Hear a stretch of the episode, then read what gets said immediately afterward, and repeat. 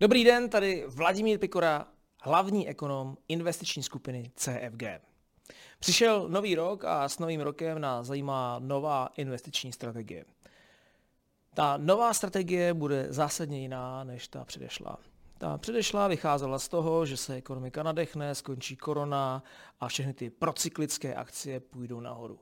Jenže ukázalo se, že to tak nebylo. Přišla válka a všechno se změnilo a najednou se strategie otočila. Z pohledu jednotlivých aktiv považuji za nejzajímavější zlato a dluhopisy. Zlato je dlouhodobě zajímavé tím, že jakmile se ve světě stane něco nepříznivého, je potřeba hledat nějaký bezpečný přístav, v tu chvíli letí zlato nahoru. To jsme viděli ve chvíli, kdy začala válka na Ukrajině.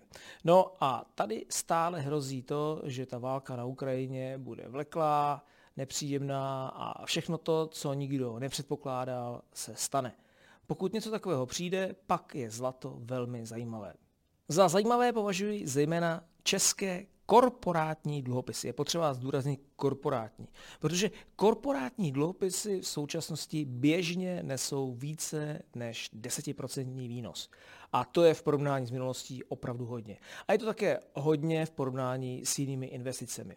Ovšem je třeba zdůraznit, že ten korporátní dluhopis by měl být zajištěn nemovitostí a to alespoň ze 100%. Podle mě ta kombinace vysokého výnosu s vysokým zajištěním je velmi zajímavá.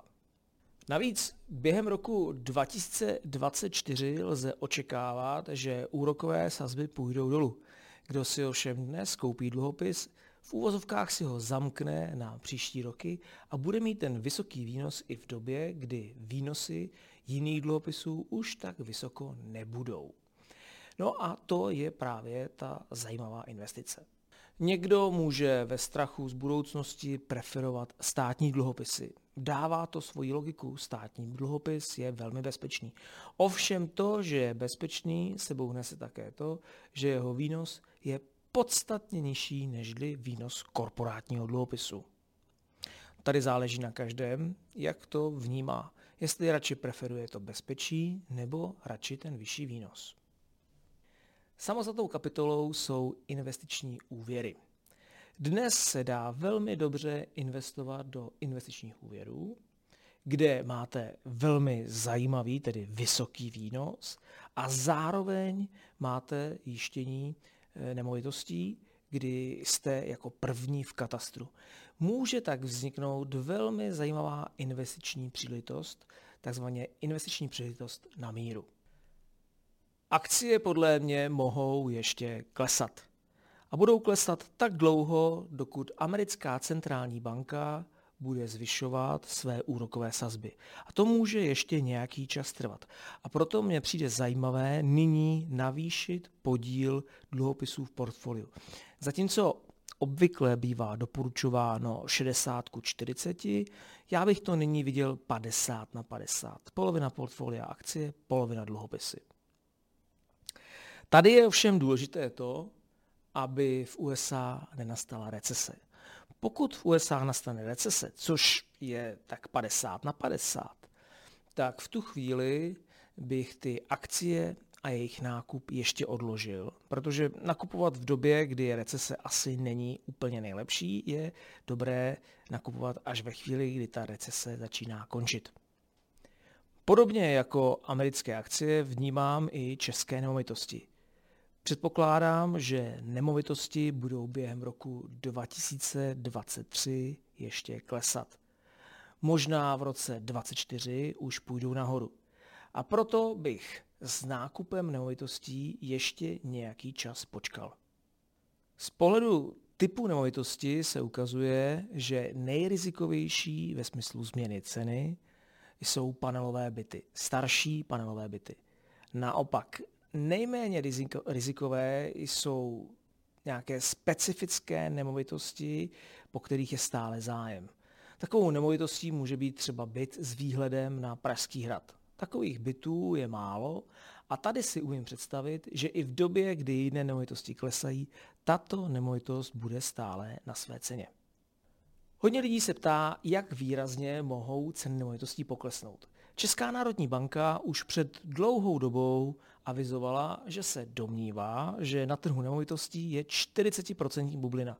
Jinými slovy předpokládá, že by ceny nemovitostí mohly až tak výrazně poklesnout. Nicméně, já se domnívám, že k tomu nakonec nedojde. Kdyby se totiž ukázalo, že ceny nemovitostí mají výrazně klesnout, tak podle mě centrální banka sníží své úrokové sazby a k poklesu cen nemovitostí nakonec vůbec nedojde. Samostatnou kapitolou jsou kryptoměny.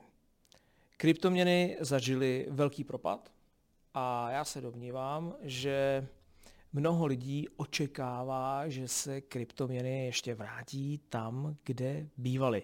A tak očekávají, že jestliže dneska je Bitcoin někde kolem 16-17 tisíc, takže jeho cena vyskočí zpátky na 70. A tak vyčkávají. Nicméně ukazuje se, že kryptoměny jsou navázány na jiné trhy, což je v rozporu s tou premisou, se kterou vznikly. Těm kryptoměnám se dařilo ve chvíli, kdy bylo na trhu hodně kapitálu a byly nízké úrokové sazby. Nicméně nyní nás čeká období, kdy úrokové sazby budou vysoké a toho kapitálu bude málo. Proto si myslím, že ten nárůst cen kryptoaktiv může ještě nějaký čas trvat. A bude to velmi zajímavé. Předpokládám, že jakmile si lidé uvědomí, že je Bitcoin třeba desetkrát levnější, než byl, tak najednou se začnou domnívat, že už nastala ta správná doba k nákupu. A v tu chvíli je dost možné, že se roztočí neskutečná spirála, která vystřelí kryptoměny velmi, velmi rychle nahoru.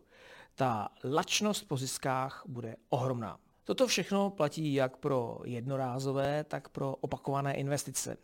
Řada lidí chce investovat v menších částkách, třeba 2000 korun měsíčně. No a pokud se někdo dlouhodobě investovat menší částky, v tu chvíli ho vlastně zajímá průměrná cena, nikoli to, jestli chytne tu cenu nejnižší. V tuhle tu chvíli začíná být zajímavé téměř vše je zajímavé investovat jak do akcí, tak do dluhopisů, tak do zlata. Pokud chce někdo investovat do nemovitostí, může investovat skrze nemovitostní fond. Dá se tak říct, že v době vysoké inflace je skoro každá investice dobrá. A vlastně vše je lepší, než nechat peníze doma ležet ladem.